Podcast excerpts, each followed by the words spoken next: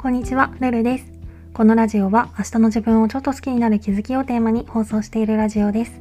私なりの心地よい暮らしのコツや日常での気づきをお話ししています。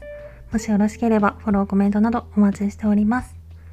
ということで、今回はいただいたレターの返事をしていきたいと思います。まず読み上げると、こんにちは。いつも聞かせていただいています。いろいろな学びをありがとうございます。ルルさんの穏やかな語り口なのに簡潔でわかりやすい話し方がとても好きです。私も HSP の気質があるので毎回とても参考になります。一つ伺ってみたいことがあります。私はルルさんのようにスラスラと言葉が出てこないタイプで、これを話そうと決めていても話しながらいろいろな考えが浮かんでしまい、脱線したり何を話そうと思ってたんだっけ？となりがちです。ルルさんはスタイフを取る前に話すことをメモにまとめていたりしますか？また簡潔にお話しするために何か気をつけていることや考えのまとめ方などがありますでしょうか？もしよろしければ教えていただけたら幸いです。ということで、とんでもない。でもそんな風に言っていただけるなんてとっても嬉しいです。いつもありがとうございます。でも全然そんなことはなくって、実はラジオの収録は全部メモどころか台本があって、撮る前に完璧な台本、よくある要点とかだけじゃなくって、本当に演劇の台本みたいな一時クレベルの台本を作っていて、収録ではそれを読み上げているだけなので、そういったありがたい印象をいただけてるんだと思います。なので普段の生活では私も質問者さんと同じく話が脱線して何話そうと思ってたんだっけ？ってなるのめちゃくちゃあるあるでうまく話せなくても悶とすることが本当に多いんですけど確かに昔に比べたらあくまで自分比だけどマシになった感覚があって多分その理由ってこうやって発信を続けてることが大きいんですよね。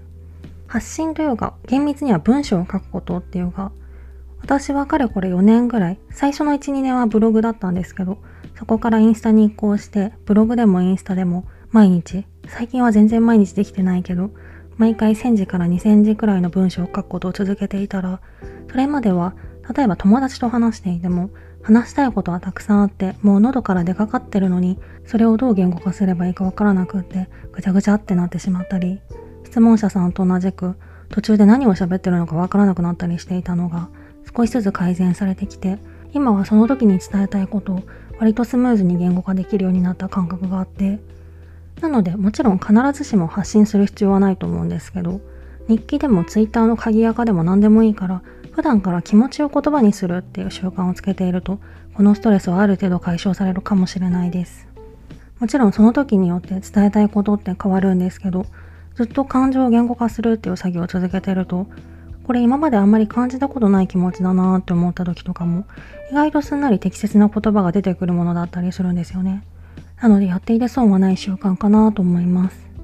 そして簡潔に話すコツは私もあんまりできてないので偉そうなことは言えないんですけど、結論から話すことをですね。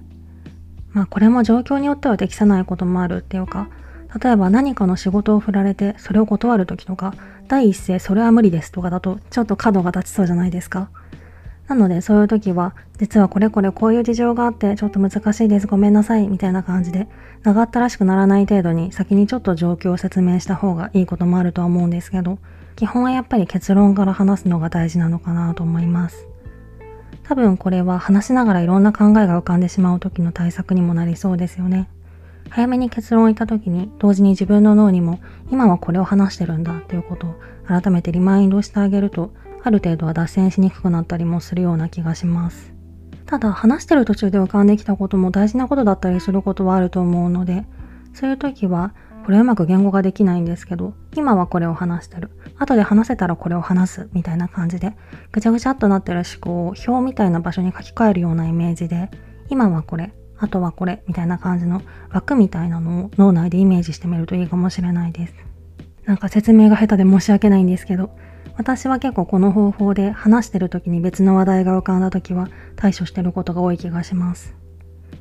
なんか繊細な傾向を持ってると、ただでさえいろんな不安要素とか気がかりなことが生まれやすいので、そういう要素を少しでも減らすっていう意味でも、いい感じの話し方ができるようになりたいなと思います。ということで、レタありがとうございました。そして私が気づかない間にスタイフのレター、匿名じゃなくてお名前付きで送れるようになってたみたいで、今回のレターをくださった方もお名前付きで送ってくださっていたんですけど、この場合って皆さんお名前付きで紹介した方がいいですかね。皆さんどっちの方がいいのかなって思ったんですけど、